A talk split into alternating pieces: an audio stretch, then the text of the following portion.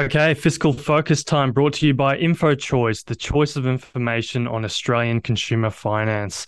Now, with the spring selling season well underway, we wanted to talk some more about the current state of the property market, and with someone that's deeply involved in property games, such as the director of Oz Property Professionals, Lloyd Edge, who I'm pleased to say joins us now. G'day, Lloyd. Welcome to the Savings Tip Jar.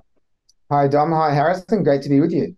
Thanks, Lloyd, for joining us and sharing your thoughts on this episode. So straight off the bat, what are some sort of unique insights that you have into the Australian property market at the moment as the director of a buyer's agency? Well, I guess what we're seeing at the moment is a shift essentially from what was a buyer's market back into a seller's market. So we've seen obviously high interest rates, throughout the year, but over the last 4 months we've had they've been put on hold, which has provided some positive sentiments for some potential decreases in rates coming next year, probably the back half of next year. But with people thinking like that, it's actually seen the market start to move forward, a little bit more excitement in the markets. And we've actually seen 3 or 4 months consecutive growth in some of the capitals, such as Sydney and Brisbane. So that's been quite exciting there. And also coming into the spring selling season, we'll start to see some of the stock levels increase a bit, because that's obviously been a bit of an issue throughout most of the year, trying to get enough properties on the market to buy, essentially. But there's still some really good opportunities, particularly outside the capitals and some of the regional markets around the country, where we're still finding some really good opportunities to get into. And Lloyd, let's talk about some of the emerging trends you're currently seeing in real estate, and also perhaps any odd requests or common themes that are popping up from clients that perhaps might have taken you by surprise. I think some of the common themes at the moment are things like, positive cash flow, which is probably common amongst a lot of people, and it's actually something that I specialise in, but it's also getting much harder to get at the moment because of where interest rates are.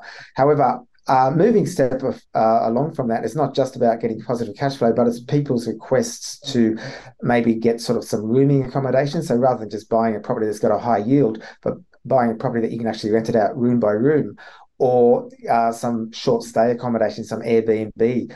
And funnily enough, I bought my own first Airbnb property just last year, which I've been renting out, and it's also been doubling as our own holiday home.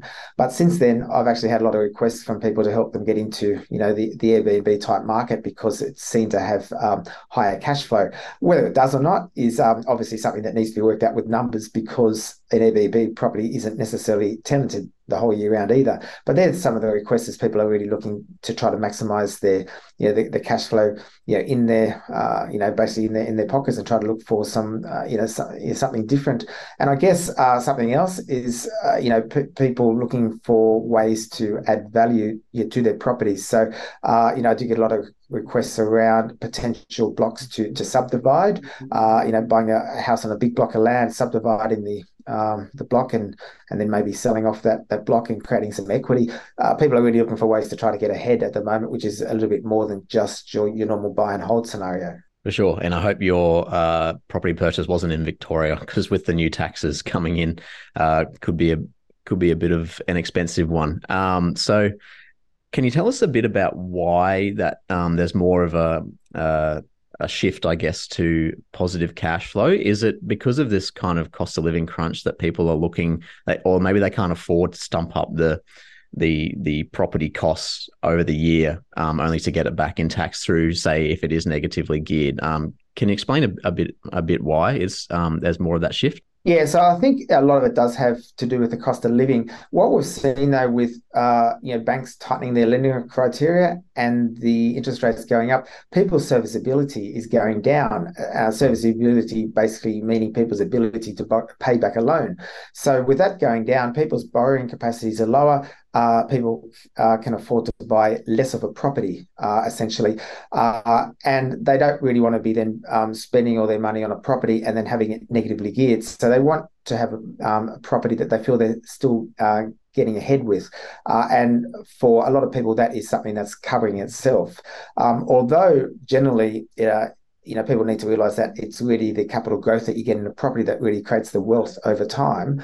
I think people don't really feel like they want to be negatively geared where they're just hoping for a bit of a tax outcome on the off chance that the property they buy is going to get a lot of growth, because, you know, there's a lot of, you know, reports in the media about what the markets are going to do. Is it going to crash? You know, am I going to get growth and all this? So I think people are sort of hedging their bets a bit and just trying to buy something that already has good cash flow.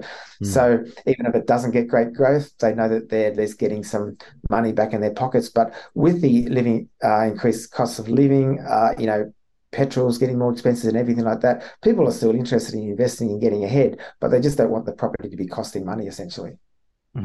And Lloyd, what about what you're telling clients at the moment? You know, are you showing them any uncovered gems, you know, areas in your patch, and also, you know, what's going on in the regions? Are people moving back to the cities? I mean, we obviously saw so many people moving out to the regions during COVID, but are they starting to make their way back? Well, that's an interesting point, actually, Dom, because there's a big trend of people moving out to the regions, you know, during COVID. Essentially, you know, people thought they could have a good lifestyle there and they could work from home and everything.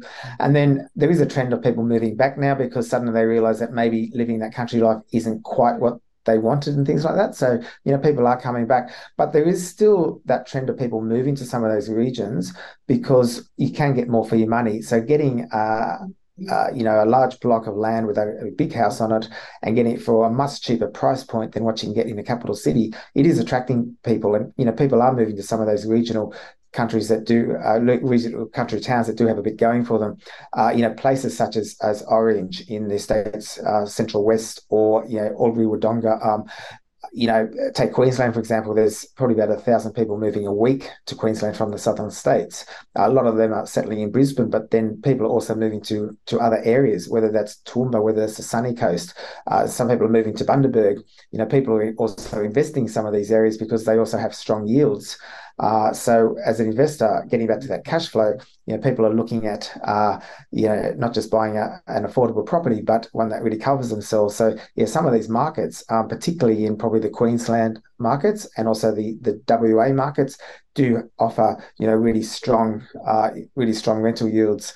So they're kind of some of the gems that that, you know, that we're talking about there. In terms of specific suburbs, well, that's obviously a secret that I can't divulge too much. For sure.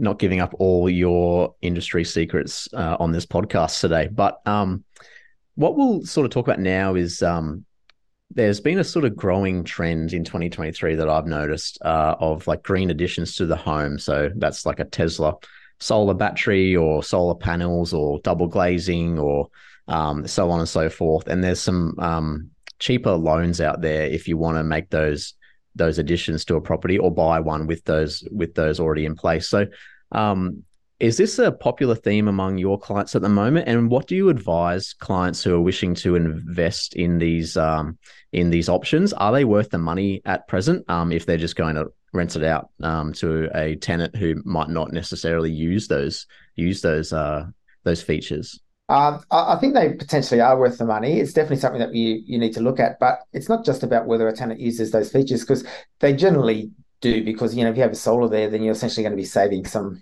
money on electricity. And it's actually the tenant that's paying for the electricity, you know, rental property. It's not you as the landlord as such. I do think that as an investor, you need to be looking longer term. So it's not just about what that tenant's going to be doing, but it's about what the saleability of your property is in the future. So if you buy a property with the idea that you're going to have an exit strategy on that property in maybe 8 to 10 years' time and you want to sell it, then is it going to be more saleable if it's got all these sustainability products associated with it? And I think it will be. So I think that it's definitely worthwhile considering that. There's actually some new laws that have recently been brought into place in New South Wales where they have to have solar and stuff on new builds, which has actually increased the cost of new dwellings to start it from the 1st of October. They're already bringing those sort of things into place for new dwellings.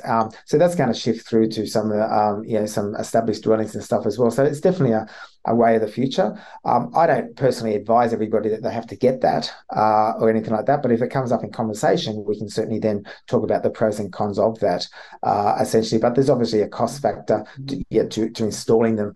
For some people, they might want to look for properties that already have them in place and things. So it just comes down to that conversation. And Lloyd, you mentioned earlier that you're still seeing a lot of strong demand for Airbnb properties. Do you think with all the new restrictions which we're seeing on Airbnb properties, taxes, from different levels of government, are you gaining any sense of that demand softening a little bit for Airbnb investments? Potentially that's definitely going to happen in Victoria, I think. At the moment, haven't really seen too much lessening of demand, but that's probably something that time needs to tell. So we'll see what pans out over the next 6 to 12 months or so. But I do think that a lot of people buying Airbnb properties, obviously buying for cash flow, but a lot of them are also looking at it as a long-term sort of wealth creation strategy. Some people buy it as a holiday home. So mine doubles as a holiday home and Airbnb. So I think for some people, if Airbnb doesn't work for them because it's got those additional taxes, they might still have those properties, but they might just rent them out as a long-term investment property. And that's part of the reason why some of these taxes are in place anyway, to provide more, long-term accommodation for people, so you don't have these vacant properties. So it might be the case that, we do have sort of tenants that can move into these properties for 12 months rather than them being rented out per night and things like that. But at this stage, there's not, I'm not seeing any sort of less demand. For sure. And kind of off the same, in the same sort of realm of talking points, like we've seen this year, particularly in Victoria, changing rental standards. So now in Victoria, you'll need to have fixed energy efficient heating in Victoria, and as well as just like everything else going on in the property investment sector at the moment. Will these changing rental standards factor into property investment? What are you seeing from clients? Are these new standards, are these new laws kind of playing on the minds a bit of potential property buyers? So those sort of laws in Victoria are definitely playing on the minds of a lot of our clients and people I'm seeing potentially looking to buy, because a lot of people are actually not wanting to buy in Victoria. It's not stopping people, because we buy all across the country as a buyer's agent. So it's not really stopping our clients wanting to buy property, but it's stopping them from wanting to buy in Victoria. So that's kind of what I'm seeing there at the moment. Apart from the odd client who can see past that and thinks, oh, well, there might be some good opportunities now, because if people stop buying property in Victoria, the prices will crash, then I'll get a really good opportunity. So there are a few people that are thinking, oh, I'll wait for 6 months and see what the market's doing, and then I'll grab a really good opportunity in Victoria. And that could be a good thing, because if any of these laws and stuff are reversed, and then suddenly some people have had a good deal on a property, and then the market starts really taking off again in a couple of years' time, people could have made some good money and could have been a good decision.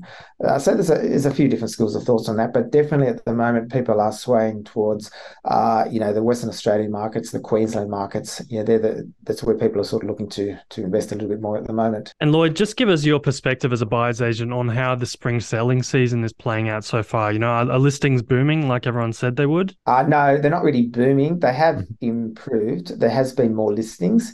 But obviously, every market's different. I mean, there's essentially, 15,000 suburbs across Australia, so it's certainly not just one property market. What's been really keeping prices up? I mean, it could have been Armageddon in the sense that interest rates have gone up so much, but the prices we haven't really seen that property crash, because there's sort of so much still propping up, property, and one of those things has been the fact that there's just been a lack of stock available. So there's still been competition to buy property. And coming into the spring season, there's been a few more listings come on as people start to get a little bit more confidence that they can get more for the property that they're going to sell. And it's generally thought that, if you sell in spring, sell in summer, in the warmer months, you'll sell better. But as that's happened, we've also had, a few more buyers come on. So there hasn't been a massive change in anything at the moment.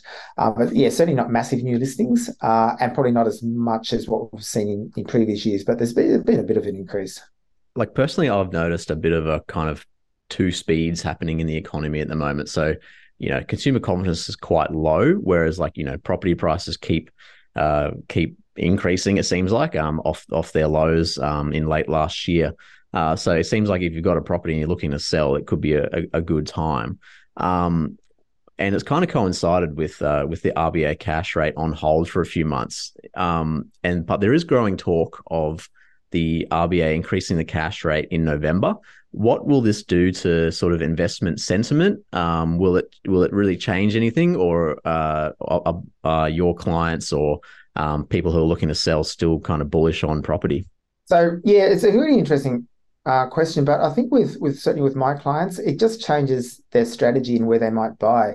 So what we've seen is that if the interest rates do increase again in November, then it might start to slow down the markets again before Christmas potentially, and then things will probably then just start taking off again next year. But with our clients, we've probably been busier than ever this year.